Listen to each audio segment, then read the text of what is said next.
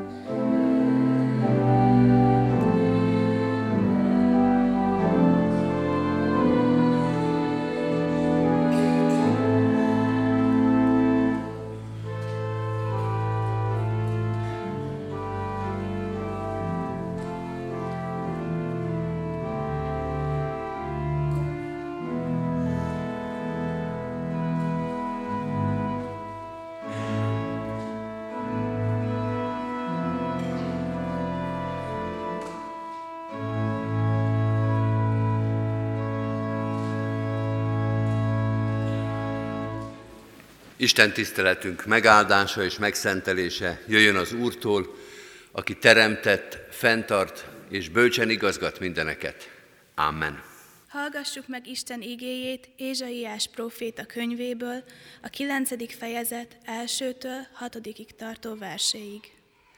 A nép, amely sötétségben jár, nagy világosságot lát. A homály földjén lakókra világosság ragyog. Te megszaporítod a népet, nagy örömöt szerzel neki. Úgy örülnek színed előtt, ahogyan aratáskor szoktak örülni, ahogyan vigadni szoktak, akiknek zsákmányt osztanak. Mert terhes igáját, a hátátverő botot, sanyargatójának veszélyét összetöröd, mint midján napján. Mert minden dübörögve menetelő csizma és véráztatta köpönyeg elég, és tűzmartaléka lesz. Mert egy gyermek születik nekünk, fiú adatik nekünk az uralom az ő vállán lesz, és így fogják nevezni. Csodálatos, tanácsos, erős Isten, örökkévaló Atya, békesség fejedelme.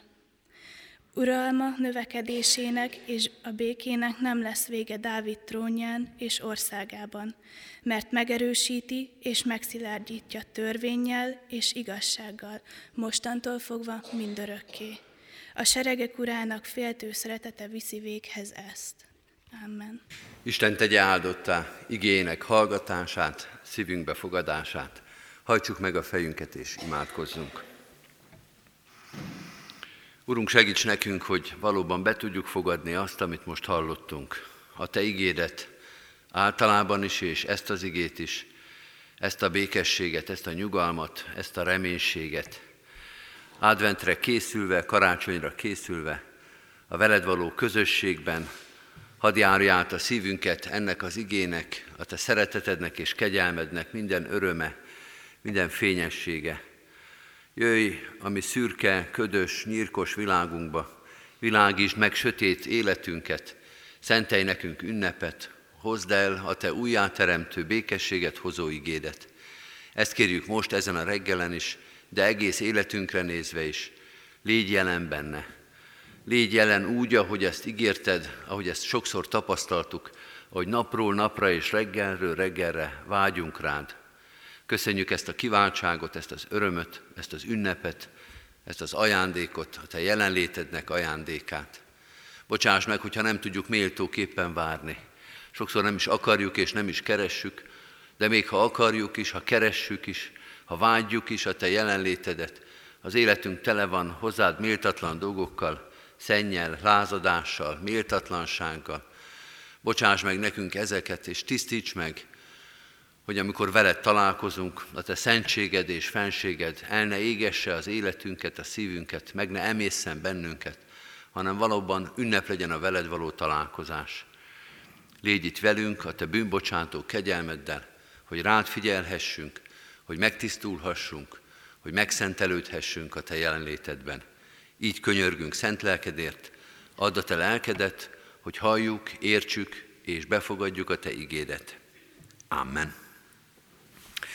Kedves testvérek, a 246. dicséretünket énekeljük, 246. dicséretünknek az első és második verszakát, tehát két verszakot, adj Úristen nékünk szent lelket. thank you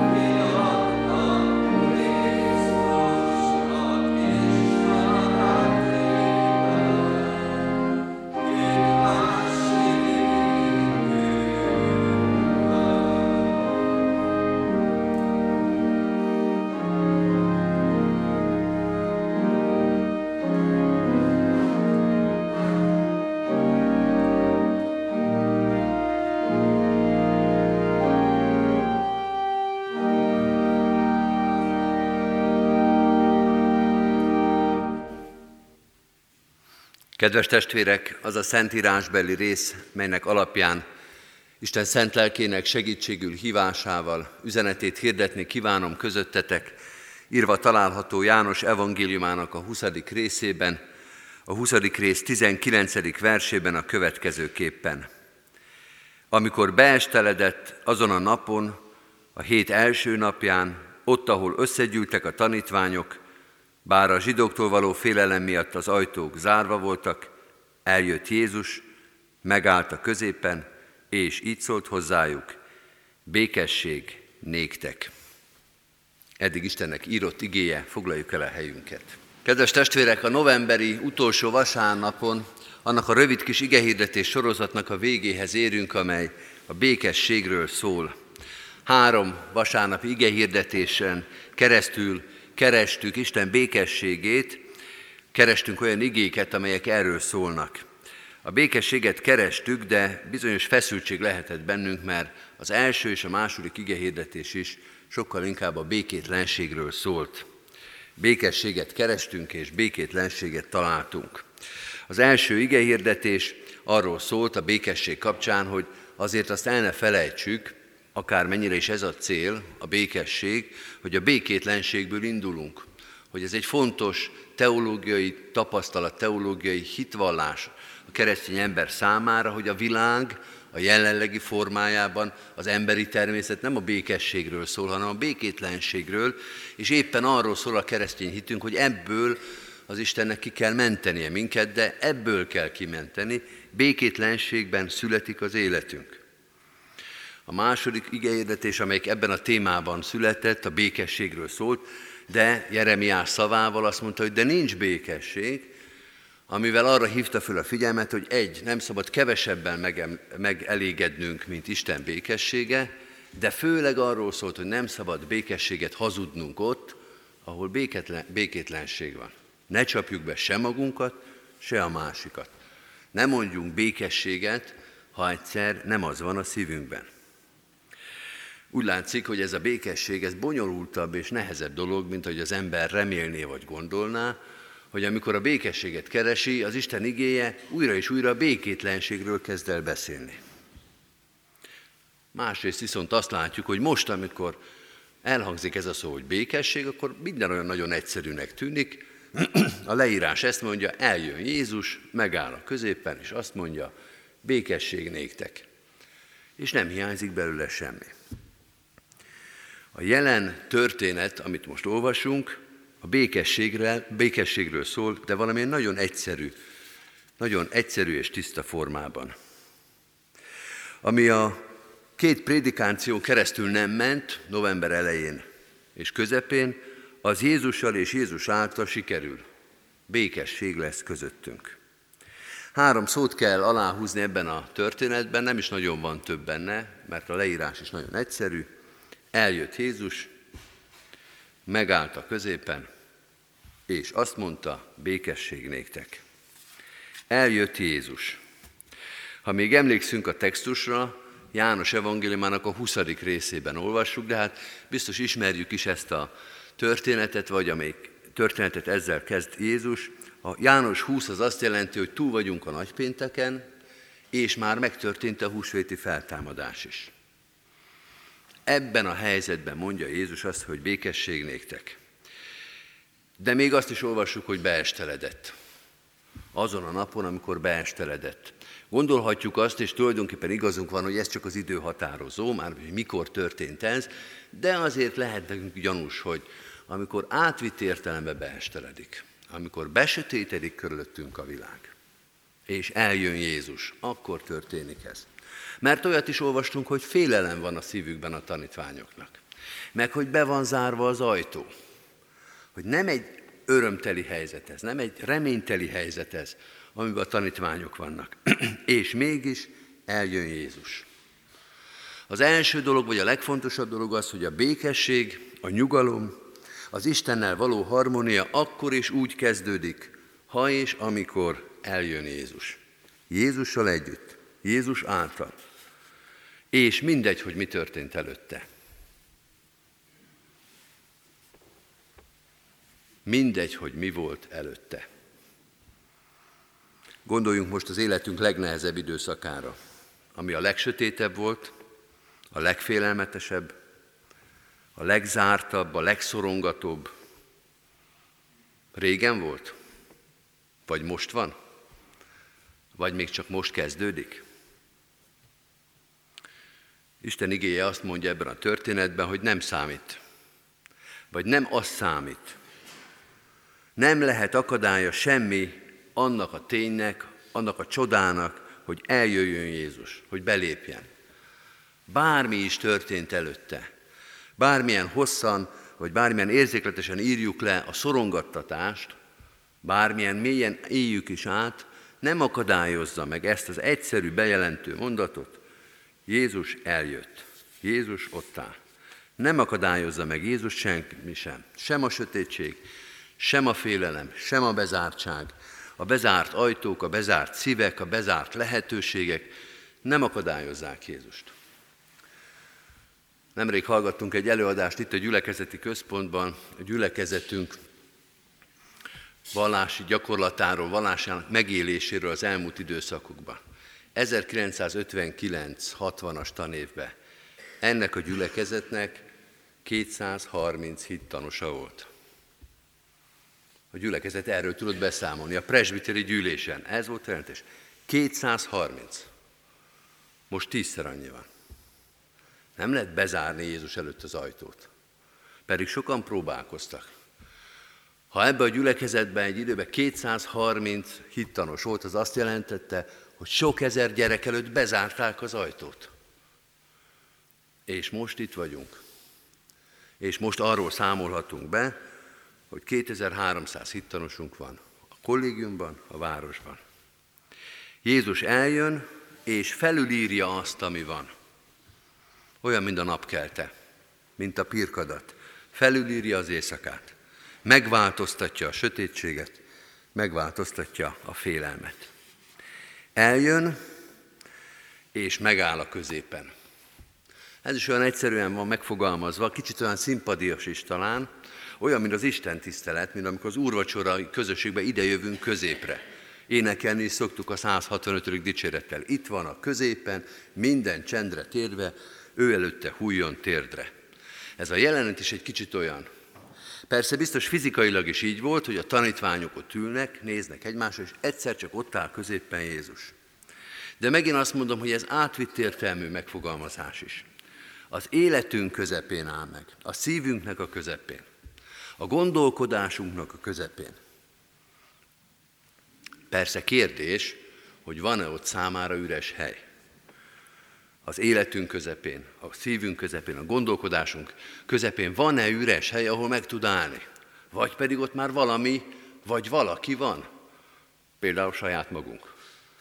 Hogy mi vagyunk az életünk közepén, hogy mi vagyunk a gondolkodásunk közepén, mi vagyunk a szívünknek a közepén és azzal foglalkozunk. Vagy egy ügy, egy vágy, egy akarat, mindent betölt ott középen valami, és nem tud odaállni a békesség fejedelme.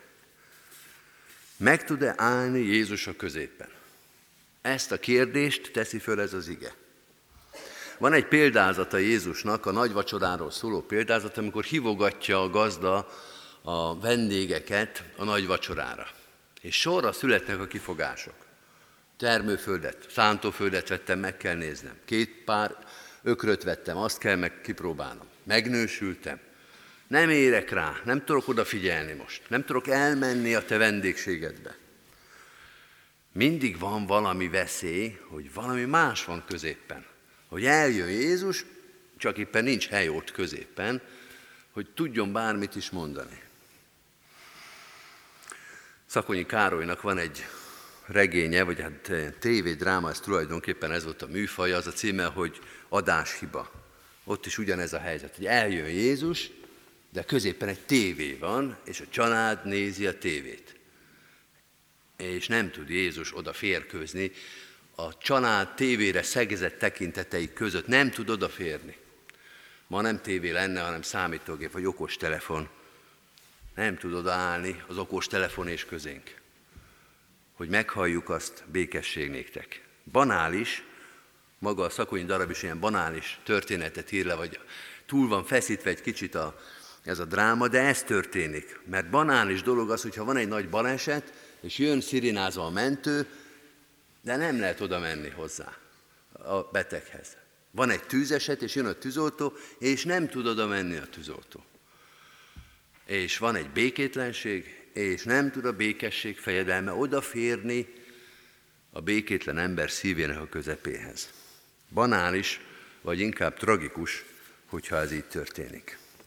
De kedves testvérek, ebben a történetben nem ez történik, hanem azt látjuk, hogy tanítványok, nem tudjuk milyen teremben, nem tudjuk milyen szobába álltak, de volt hely ott középen, és Jézus ott meg tudott állni, és a tanítványok meglátták, és a tanítványok fölismerték, és Jézus megszólalhatott, és ezt mondta, békesség néktek. Erre vártunk egész novemberben. Van, aki az egész életében erre várik. Hogy van, aki azt mondja neki, hogy békesség néked, hogy békességed van. Persze húzogathatjuk a szánkat, mondván, hogy hát ez tulajdonképpen egy általános köszöntés. Jézus azt mondja, jó napot kívánok. Vagy ahogy mi szoktuk mondani, áldás, békesség. És ez igaz, a békesség néktek az egy általános köszöntés, mind a mai napig azon a vidéken, de ha Jézus mondja ezt, Jézus szájából ez nem egy sztereotíp mondat. Nem tartalmatlan, általános köszöntés, és főleg nem hazugság. Nem úgy, mint ahogy mi szoktuk néha mondani, hogy áldás, békesség, csak sem áldás, sem békesség nincsen, csak indulat, csak sértettség, csak beszűkültség. Ha Jézus mondja, hogy békesség néktek, annak van alapja.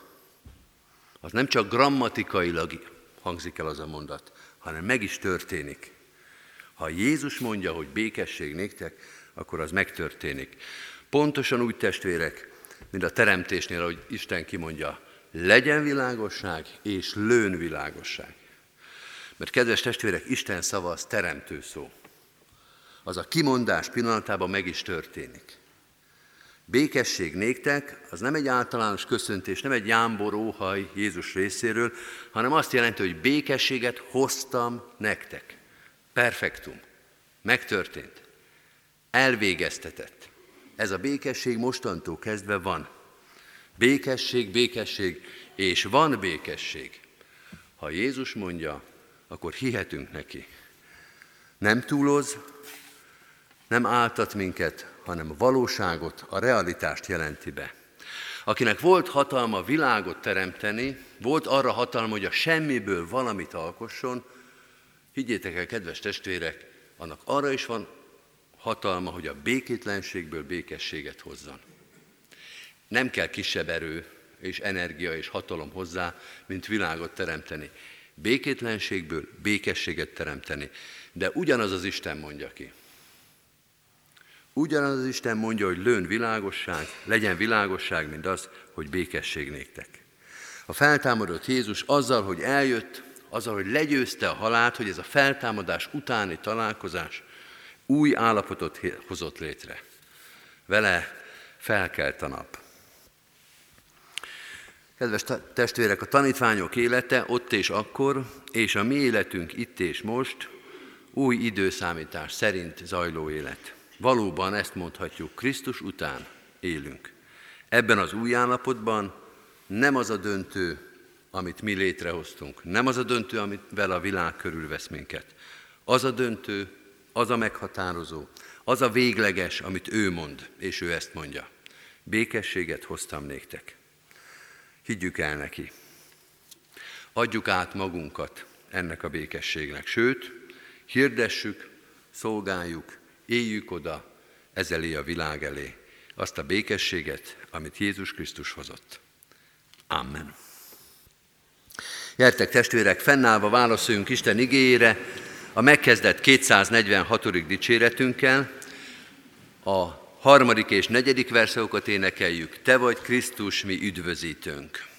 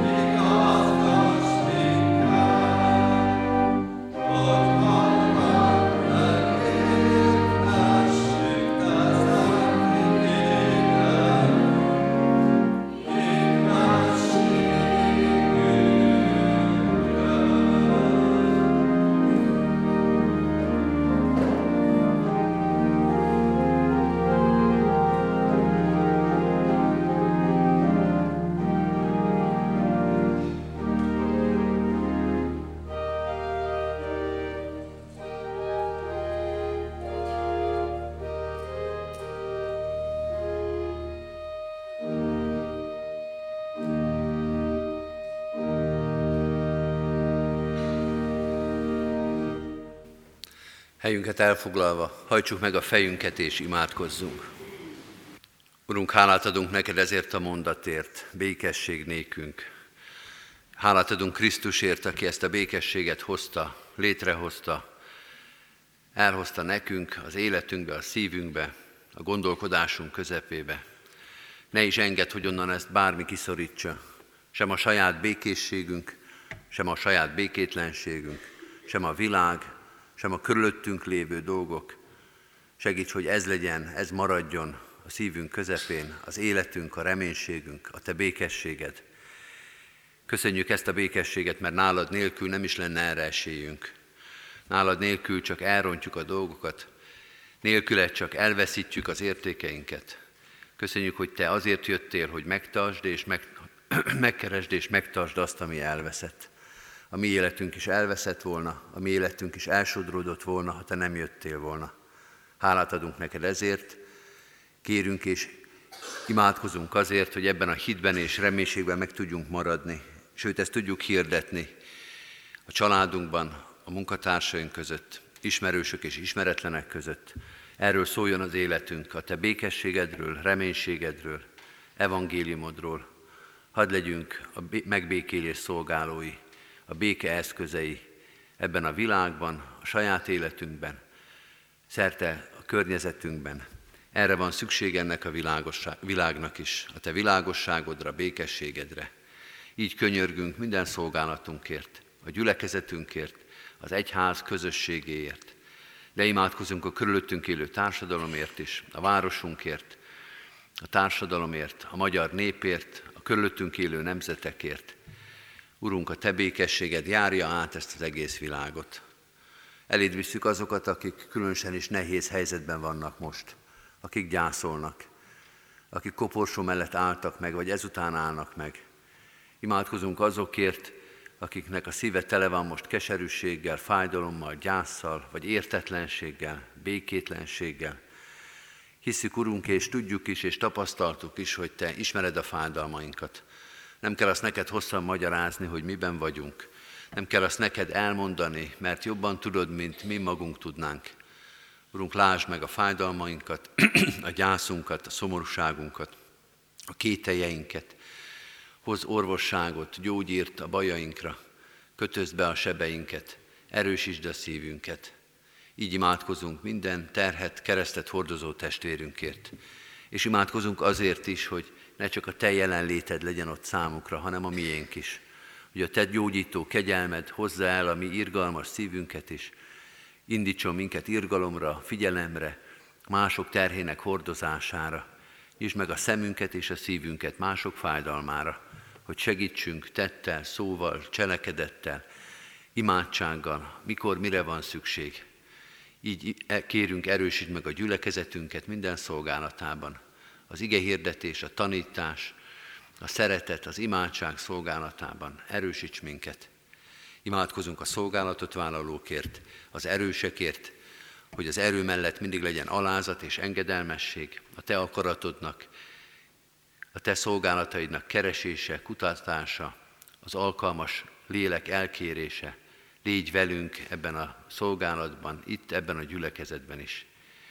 Imádkozunk az egész világért, a népekért, különösen is a népek közé szórodott egyházért, az üldözésben, a szenvedésben, a szorongattatásban lévő gyülekezetekért.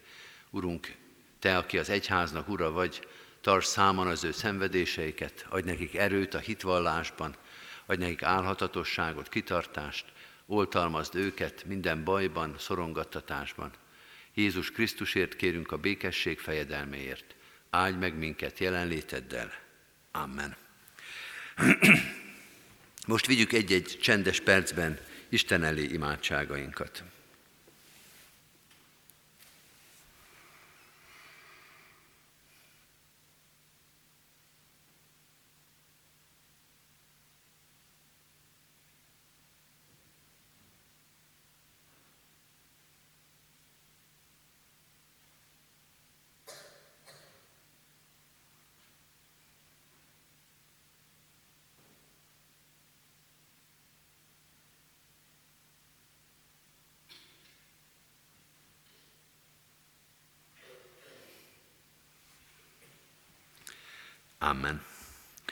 Az Úrtól tanult imádságot fennállva és együtt mondjuk el.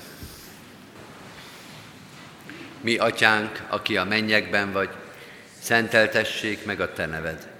Jöjjön el a te országod, legyen meg a te akaratod, amint a mennyben, úgy a földön is.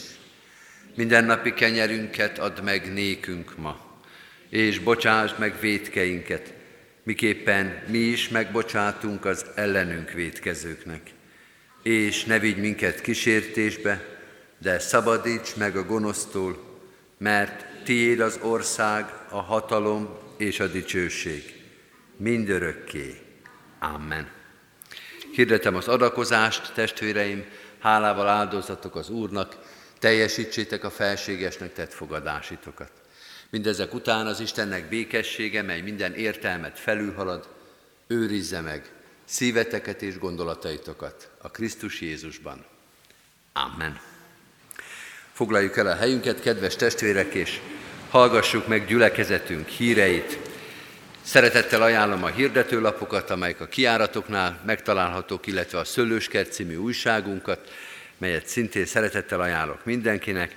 Aki ezt a szolgálatunkat támogatni kívánja, külön a Szőlőskert újságok mellett elhelyezett persejen keresztül ezt megteheti.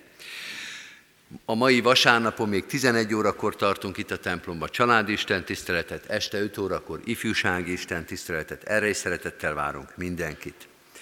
Jövő héten advent váró evangelizációra kerül sor. Advent előtti evangelizáció, ez hétfőtől szombatig, tehát a hét minden napján este 5 órakor itt a templomban.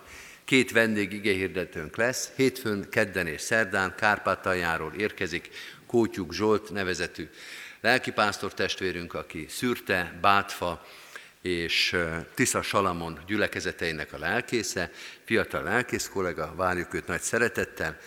Csütörtökön, pénteken, szombaton pedig a Pozsonyi Egyház megyéből érkezik, tehát Csalló közből, Felvidékről, Édes Árpád, ugyanaz a neve, mint a Kiskunhalasi lelkész kollégának, de csak névrokonok, Édes Árpád, ő pedig csütörtökön, pénteken és szombaton minden este 5 órától kezdődnek ezek az Isten tiszteletek. Hallgassuk meg őket, hallgassuk meg a szolgálatukat, és rajtuk keresztül ismerjük meg az Ungi, illetve a Pozsonyi Egyházmegyének az életét, erről is be fognak majd számolni. Kedden fél hatkor vacsiközi biblióra is lesz, Kerényi Zsuzsannánál, az azon a környéken élők keressék a, az alkalmat, illetve a hirdető lapon megtalálják pontos címet is. És ahogy az igehirdetés sorozatok végén lenni szokott, ha Isten engedi és élünk, akkor a ránk következő vasárnapon, advent első vasárnapján urvacsorai közösségekre hívjuk a gyülekezetet, itt a templomban is, és minden Isten tiszteleti helyünkön. Kilenckor 11-kor itt a templomban is Isten tisztelet lesz, és a díszteremben is templomnyitogató, az általános iskola első évfolyama számára, este 5 órakor pedig ifjúsági Isten tisztelet. Ha elkezdődik az advent, akkor a Sionházakban is elkezdődnek az adventi ájtatok, ezeket is hirdetem. Háromkor, négykor és ötkor vannak ezek az ájtatok, háromkor a Fráter utcán, a Kecskeméti Végmihály énekkar szolgál, Buda Eszter és a Miskesi család szolgálatával, négy órakor Komádi Robert a Budai utcán, és 5 órakor a Szarvas utcán Hegedűsné Nagy Mária lelkipásztor testvérünk szolgál. Szeretettel hívunk és várunk oda is mindenkit. Kérem a testvéreket, hogy hordozzák imádságban a gyászolókat. Az elmúlt héten imádkoztunk Szabó Géza testvérünk, itt maradt családtagjaiért.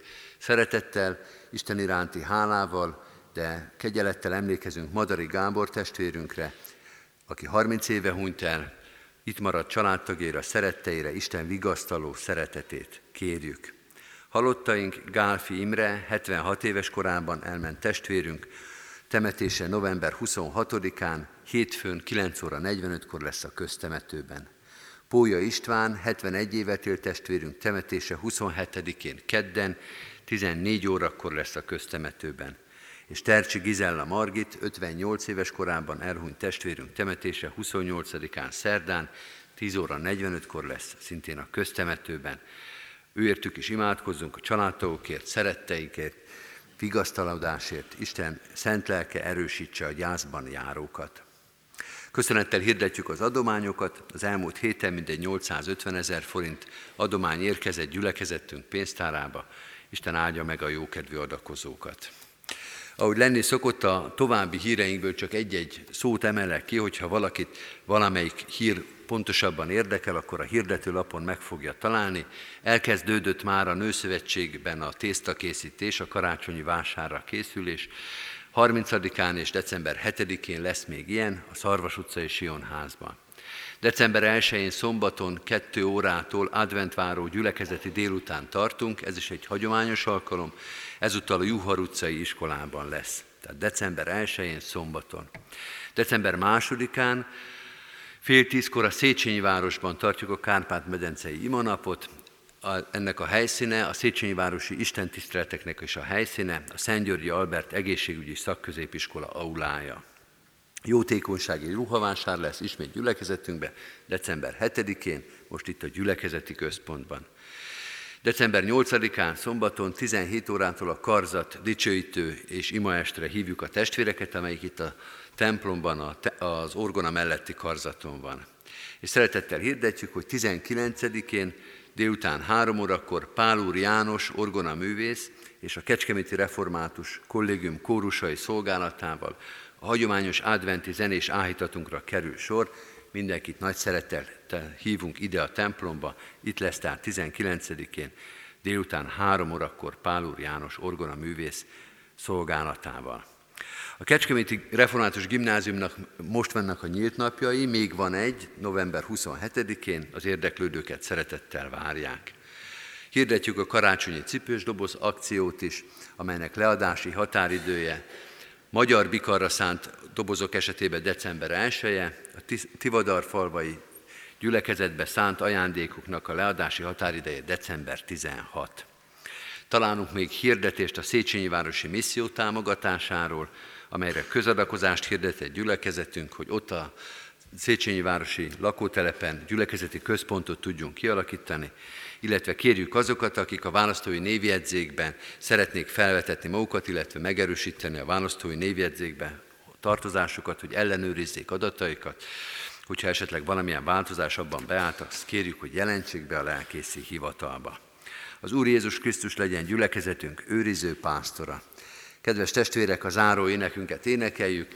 Ez a 294. dicséret, mind a három verszakát énekeljük el. 290 294. dicséretünk három verszakát, Jézus vigasságom, esdekelve várom áldó szavadat. thank you